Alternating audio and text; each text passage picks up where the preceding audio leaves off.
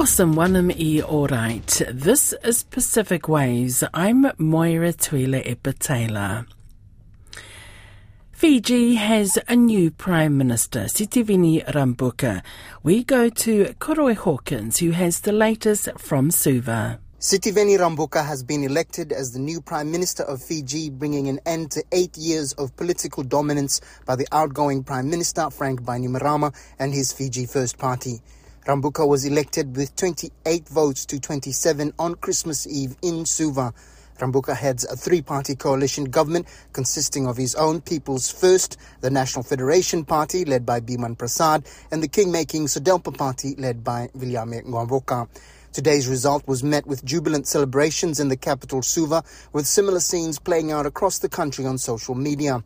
The result also marks the end of an era for Bainimarama, 16 years from the 2006 coup to the return of democracy in 2014 and two outright election wins. Emerging from parliament, Frank Bainimarama conceded defeat, saying, This is my legacy. Sitiveni Rabuka is expected to announce the members of his cabinet in the coming days. Where the three SODELPA MPs end up will be the first indication of what was agreed to in the coalition negotiations. Koroi Hawkins for RNZ Pacific in Suva.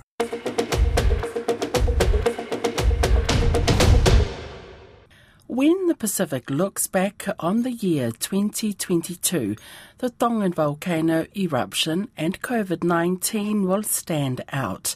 But there was a lot more going on across the blue continent, including climate discussions and political uncertainty. RNZ Pacific's Christina Persico takes a look in the rearview mirror. After intermittent eruptions at the end of 2021, the Hunga Tonga Hunga Ha'apai volcano became a 1 in 1,000 years disaster on January 15, 2022. A medical team leader on the ground said locals thought it was World War III. Three people were killed, entire villages had been wiped out by tsunami waters, and communications were down, heightening concerns for loved ones. Local media reports a convoy of police and troops rushed the king to a villa at Mataki'eua as residents headed for higher ground. Earlier, a series of explosions were heard as the undersea volcano Hunga Tonga Hunga Ha'apai erupted, throwing clouds of ash into the sky. The explosions were heard on Lakemba, Matuku and in Fiji's capital Suva around 6 p.m. As well as the palace grounds, the waterfront and main street were flooded in Nuku'alofa. This man is running as his house floods.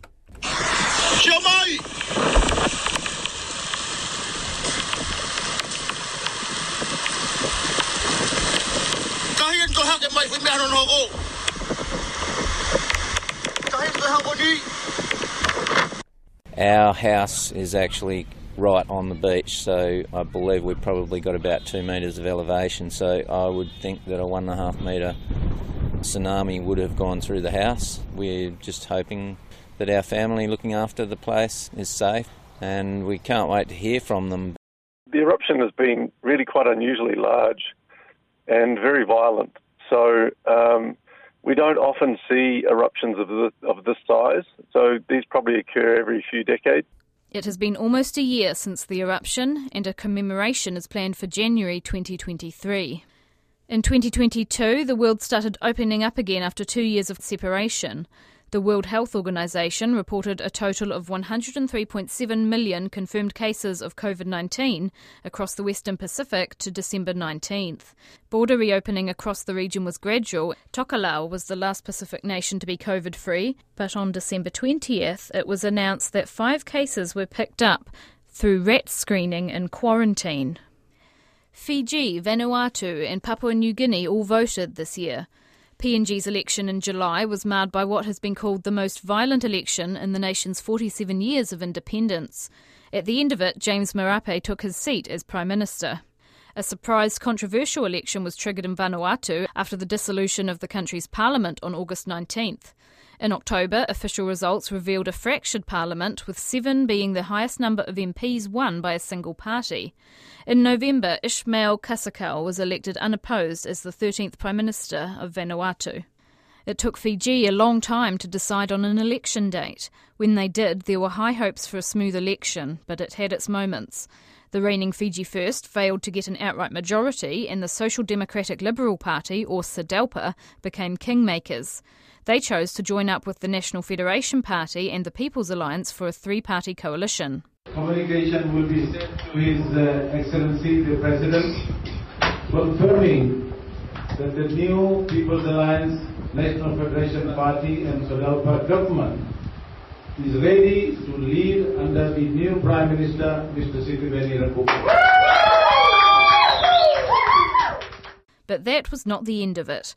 Reports swirled about flaws in the SODELPA in house voting, claims of violence, and a refusal to concede from incumbent Frank Bainimarama. With Christmas fast approaching, SODELPA was allowing both sides to resubmit their coalition proposals on December 23rd. At COP27, the Pacific took its plea for survival to the world. The record rates of increased coastal erosion, ocean acidification, the loss of coral reefs, coupled with ever present rising sea levels, three times higher than the global average.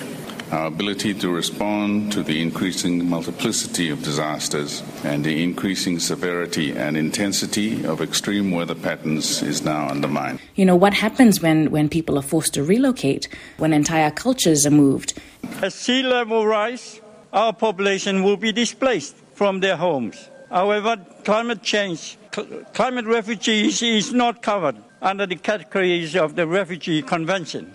Drowning islands and flooded nations requires a reassessment of our basic human rights. The major solutions that we talk about remain distant as we are at the mercy of multilateral implement, implementing agencies who continue to determine how we adapt. So disheartening. Nevertheless, we remain hopeful that our collective efforts and partnership will address these concerns. The region fought and begged for a fund to be set up for loss and damage mitigation in the region, and they succeeded despite the fund not being on the agenda at the start of COP27. It is due for launch by 2024. But it was not all sunshine. World leaders failed to agree on language to phase down all fossil fuels instead of only coal. Several Pacific representatives expressed disappointment in the summit. Progress was made, but more is likely needed out of COP28 next year. Around 20 people were confirmed dead and more than 120 others were injured in October after fighting on Kiriwina Island in PNG. There were multiple layers of issues and tensions involved. PNG police met with the communities involved in a bid to negotiate peace and order on the island. And it's been a bit of a game of tug of war in terms of aid and presence in the Blue Continent. The US and China have been offering support ranging from funding of infrastructure to police training. 2023 will be an interesting watch. 2022 was a big year for Pacific sport with a shock World Cup final appearance, the first Pacific teams to play in Super Rugby, Commonwealth Games medals galore, and milestones reached in many sports. As Craig Stephen reports, there was much to savour in a year in which sport began to return to normal after more than two years of enforced isolation and cancellations due to the COVID 19 pandemic. Before the start of this year, no team from the Pacific had ever reached a World Cup final in either rugby or rugby league, men's or women's. But the glass ceiling was smashed in November when Toa Samoa defied logic to reach the Rugby League World Cup playoff in England after upsetting Tonga in the quarterfinals, then squeezing past England in the semi-finals. That win was all the more remarkable considering that England had humiliated Toa 60 points to 6 in the tournament's opening game.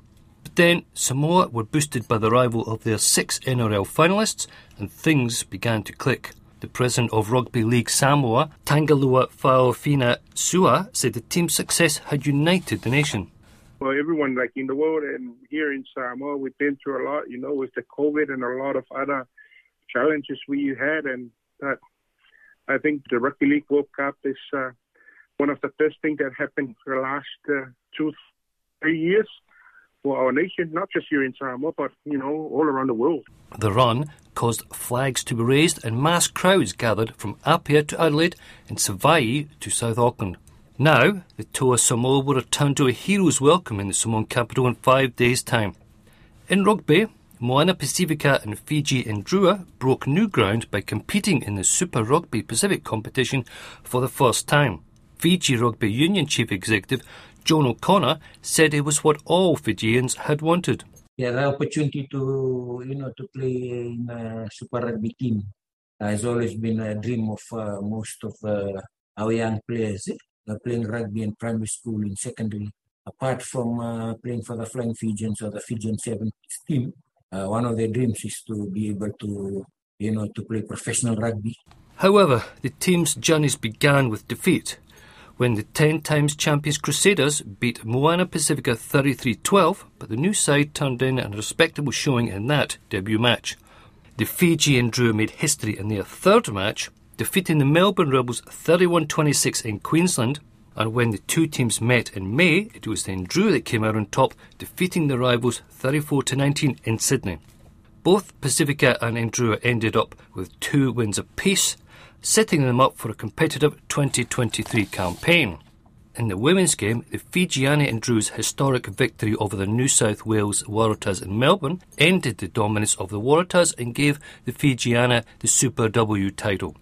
In England, which was enduring scorching temperatures in the Northern Hemisphere summer, Pacific athletes were on fire, winning a total of 12 medals at the Commonwealth Games, which was split among six nations. Samoa won the region's only gold through weightlifter Don Opeloge, and the nation's lifters also won three silver medals, and there was also Samoan silver in heavyweight boxing. Fiji won four medals, two of them in the rugby sevens, but there was some disappointment that neither team could win their respective finals. Weightlifting brought the only medals for Papua New Guinea and Nauru. Vanuatu gained a bronze in beach volleyball, one of the stories of the Games was when Niue gained its first ever medal with a boxing bronze. PNG chef de mission Michael Henau said it was a great team performance because of the obstacles that were in place. like I'm sure every single other athlete at these Commonwealth Games have, have come through such a difficult uh, period of time for all of humanity, right, through COVID, especially in Papua New Guinea with our with access to um, our training facilities and training centers. And I have to give credit to our Papua New Guinea Sport Foundation because they really have been the backbone. Pacific netballers didn't qualify for the Games, but there was a remarkable story with the one time underdogs Tonga hitting an unbeaten streak. They began the year with no world ranking at all. Now they're the only Pacific team in the world's top 10. The Talas liftoff began in March in Sydney at the first of two Pacific Oz netball tournaments, which they won. Four months later, they had another undefeated tournament at the Oceania Championships, securing qualification for the 2023 Netball World Cup for the first time. This week has seen the Lionel Messi led Argentina lift the Men's Football World Cup for the third time and the first time since the days of Diego Maradona. The final, played against France in Qatar, seems a world away from the game in the Pacific, where football is second to the rugby codes. But the Oceania qualifiers, which was also held in the Gulf state, showed the game has come back to the position it was in before COVID struck, even though the disease forced the postponement of several early games. New Zealand won the tournament, perhaps as expected, in qualification for the Intercontinental Playoff, where they lost a controversial match against Costa Rica. They beat Solomon Islands in the Oceania final, but the Yellow and Blues proved themselves to be the clear second best team in the region, will PNG give the All Whites their toughest test, holding them to just 1 0. In the women's qualifiers, PNG defeated Fiji to win the tournament and bag a place in intercontinental playoffs for next year's World Cup. And finally, Papua New Guinea earned the most gold medals in the Pacific Mini Games in Saipan after finishing with 33 golds. The event was much reduced due to COVID 19, but late in 2023, the full Pacific Games will be held in Solomon Islands for the first time, giving the country a likely financial boost. That's Pacific Waves for 2022. Remember, you can download us for free to your device from Spotify, iHeart, or Apple Podcasts. And if you're using Apple, please leave us a rating so others can also find us. I'm Moera Tuilaepa Taylor, manuia karisi masi ma le tausanga